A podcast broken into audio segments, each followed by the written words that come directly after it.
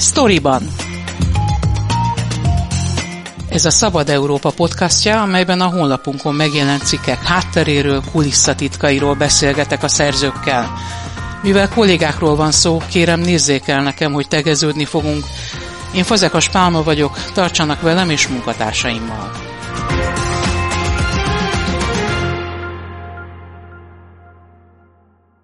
A sztoriban vendége Vovesz Tibor, a Szabad Európa megbízott igazgatója és budapesti irodájának vezetője, aki Ruf Bálint politikai és kommunikációs tanácsadóval fél éven át mutatta be, elemezte az előválasztás, a kampány, majd a választás eredményeit és eseményeit. Szervusz Tibor, miért Rúf Bálintot kérted fel szakértőnek? Köszöntöm a hallgatókat, Szervusz Pálma. Azért Bálintot választottuk szakértőnek, mert egy olyan elemző műsort, sorozatot szerettünk volna készíteni, amiben nem a száraz politikáról van szó, hanem annak a gyakorlati részét eh, mutatjuk be. Azt, hogy egy-egy döntés mögött, illetve egy-egy történet, egy-egy esemény mögött milyen hatások vannak, illetve az milyen hatással van a pártoknak a kampányára, vagy a majd majdani választási szereplésére.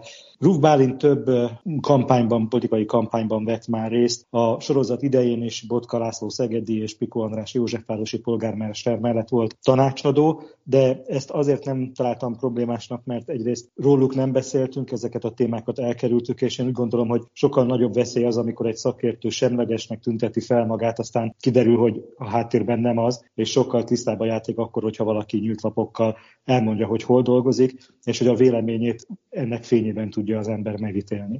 Én tudom, hogy rádiós újságíró vagy, hiszen sokat dolgoztunk együtt sok helyen, a közmédiában is, tehát ízig-vérig rádiós vagy. Emiatt választottad a podcast műfaját? Amikor a podcast műfaja mellett döntöttünk, akkor több szempontot is figyelembe vettünk. Az első a szerkesztőségnek a létszáma volt. Mi olyan kis tábbal dolgozunk, hogy nem tudjuk megoldani, hogy a kampányeseményeket napi szinten minden egyes hírt követve, külön cikkben bemutatva kövessük. Egy olyan megoldást kerestünk, amiben így összefogva egyben tudunk beszélni a kampányról, ahol az összes esemény, az összes történet, az összes vélemény megjelenhet, be tudjuk mutatni, egy helyen azt az olvasó, a hallgató megtalálja, és tudunk az összefüggések mögé is nézni azáltal, hogy egy szakértővel beszéljük ezeket át. Tehát a podcastra azért esett a választás, mert az a legkompaktabb ebből a szempontból, tehát nagyon rövid idő alatt nagyon sok mindenről tudunk beszélni egyrészt, másrészt meg talán a befogadás is egyszerűbb, hiszen bármilyen tevékenység mellett el lehet indítani a podcastot, és meg lehet hallgatni az ott elhangzott beszélgetést, nem kell képernyőt nézni, olvasni ahhoz, hogy az ember részese legyen.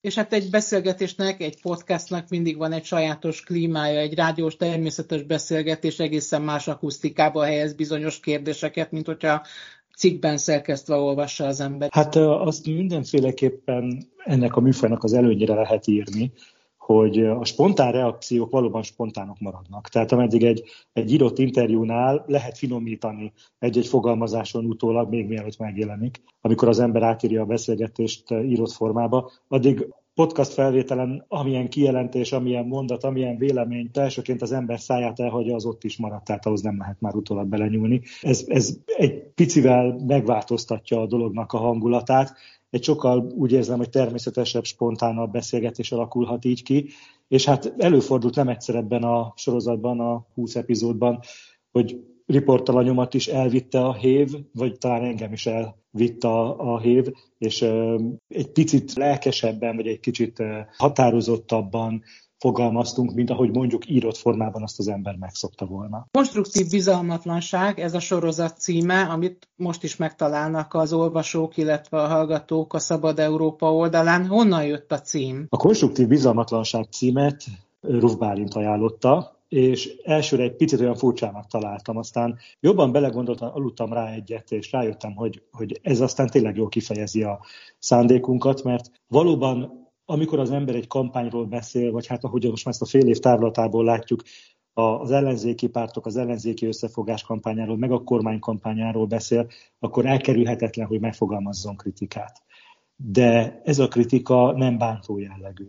Ő a szakértelme nyomán, én pedig hát a kívülállóságom miatt olyan kérdéseket tettünk fel, és olyan véleményeket fogalmaztunk meg, amelyek mind-mind azt célozták, hogy bemutassuk, hogy mi történik, hogy miért történik, hogy mik mennek jól, és mik mennek rosszul bármelyik oldalon.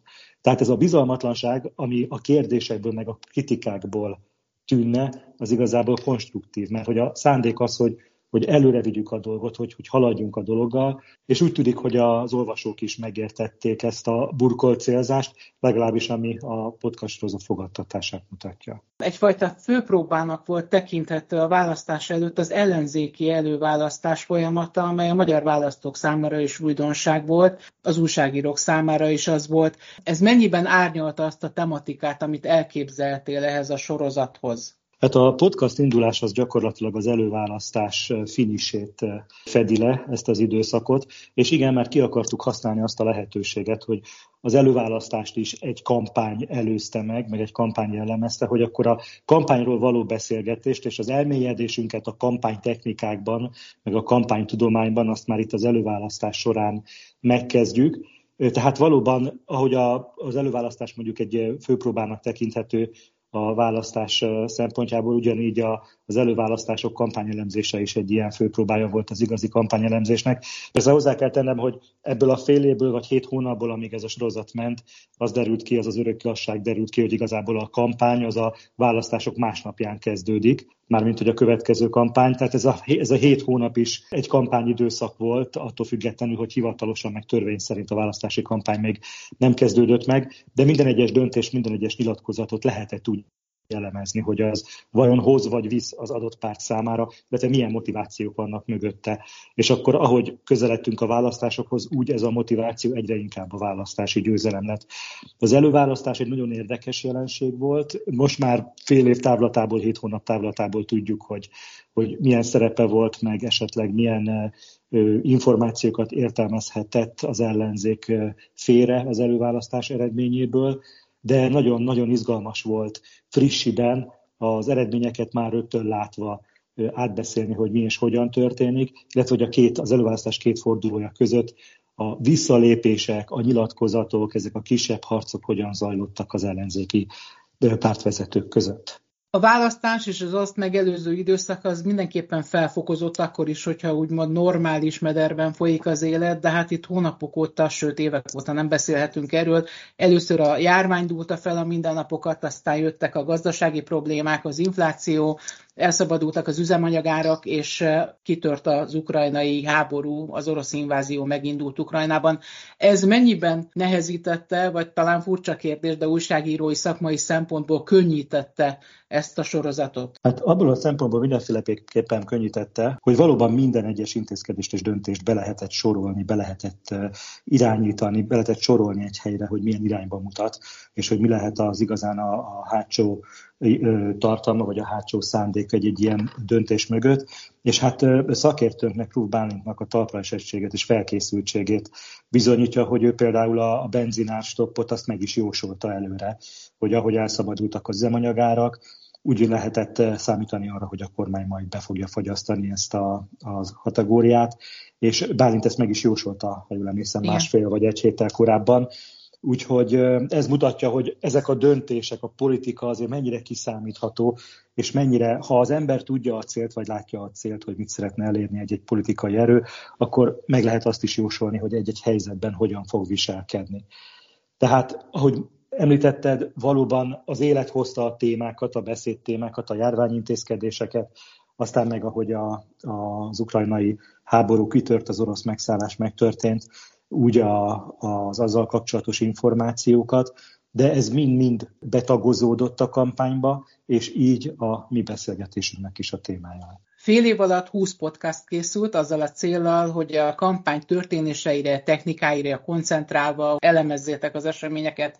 Hogy érzed, sikerült ezt a célt teljesíteni, vagy most így utólag visszagondolva változtatnál valamit ezen a sorozaton? Változtatni nem változtatnék semmit. Ez egy koncepció volt, amit végrehajtottunk hét hónap alatt, és hogy sikerült-e teljesíteni a célt, ezt majd a hallgatók, illetve az beszélgetések írott változatát olvasók majd megmondják. Én egy személyes szempontot hagy mondjak el, hogy én ezzel a hét hónap alatt sokkal jobban megértettem, hogy hogyan épül fel egy kampány, vagy hogyan kellene fölépülni egy kampánynak, hogy mik a jó lépések és mik a rossz lépések egy kampányban. Sokkal jobban bele tudtam érezni egy döntésnek a hátterébe, sokkal jobban meg tudtam érteni, hogy egy döntés az vajon milyen következményekkel jár majd, Úgyhogy én azt gondolom, hogy ebből a szempontból, abból a szempontból, hogy megismerhettük egy szakértő tolmácsolásában, egy szakértő vezetésével az, hogy hogyan épül fel egy ilyen választási kampány, én azt gondolom, hogy így mindenféleképpen elértük ezt a célt. Az újraindult Szabad Európa történetében ez volt az első, a te újságírói pályafutásod alatt azonban már a sokadik parlamenti választás.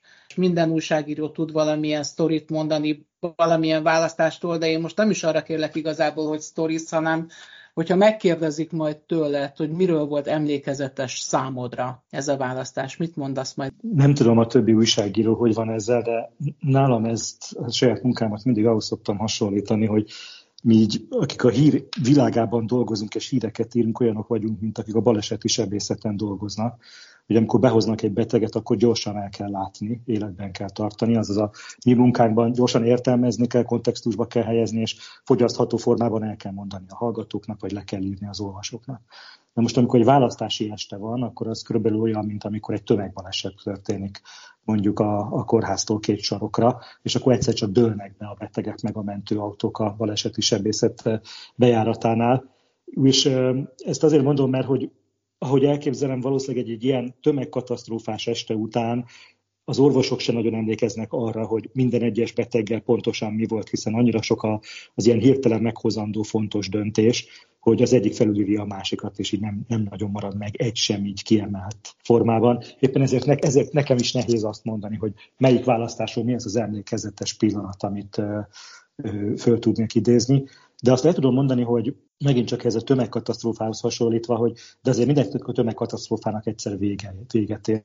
És már úgy lehet sejteni, hogy hogy, hogy mikor jött meg az összes súlyos beteg, és mikortól kezdenek el hozni már csak nagyon apró sérülésekkel, kötözésekre, sebtapaszra szoruló, szoruló embereket, hogy így a választásoknál is megvan az a pillanat, amikor úgy összeáll a kép. Tehát amikor már eléri a feldolgozottság azt a szintet, amikor az ember így ránéz a táblára, és azt tudja mondani, hogy akkor ennek a választásnak ilyen eredménye lesz, vagy olyan eredménye lesz, és hogy ez a 2022-es választás miért lesz emlékezetes számomra, akkor azt tudom mondani, hogy azért, mert ez a pillanat eléggé hamar eljött. A választások estén egy élő videó streamet készítettünk a Szabad Európa munkatársaival, a budapesti meg a prágai szerkesztőség munkatársaival, tehát így gyakorlatilag lépésről lépésre követtük az események fejleményeit, az események haladását aznap este, és így már néztük az adatok feldolgozottságát egészen korai szakasztól, tehát már 10-10 valahány százaléktól, aztán már az 50-60-70 százalékig, és hogy talán 2022-ben volt leghamarabb tiszta a kép.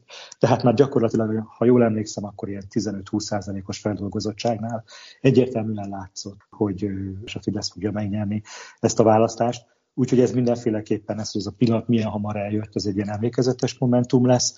Illetve a másik az, és ha már beszéltem a, a videó műsorról, akkor hagy ismét arra, hogy a videó műsorban volt két vendégünk, két önkéntes szavazatszámláló.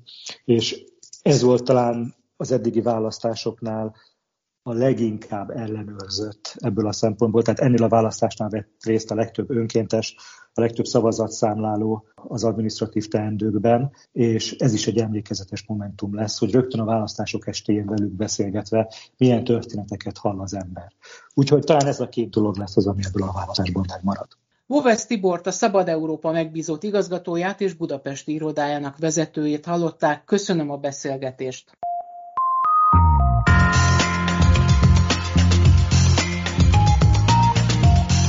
Ez volt a Storyban, a Szabad Európa podcastja, a honlapunkon megjelent cikkek hátteréről, kulisszatitkairól. Én Fazekas Pálma vagyok, köszönöm figyelmüket munkatársaim nevében is.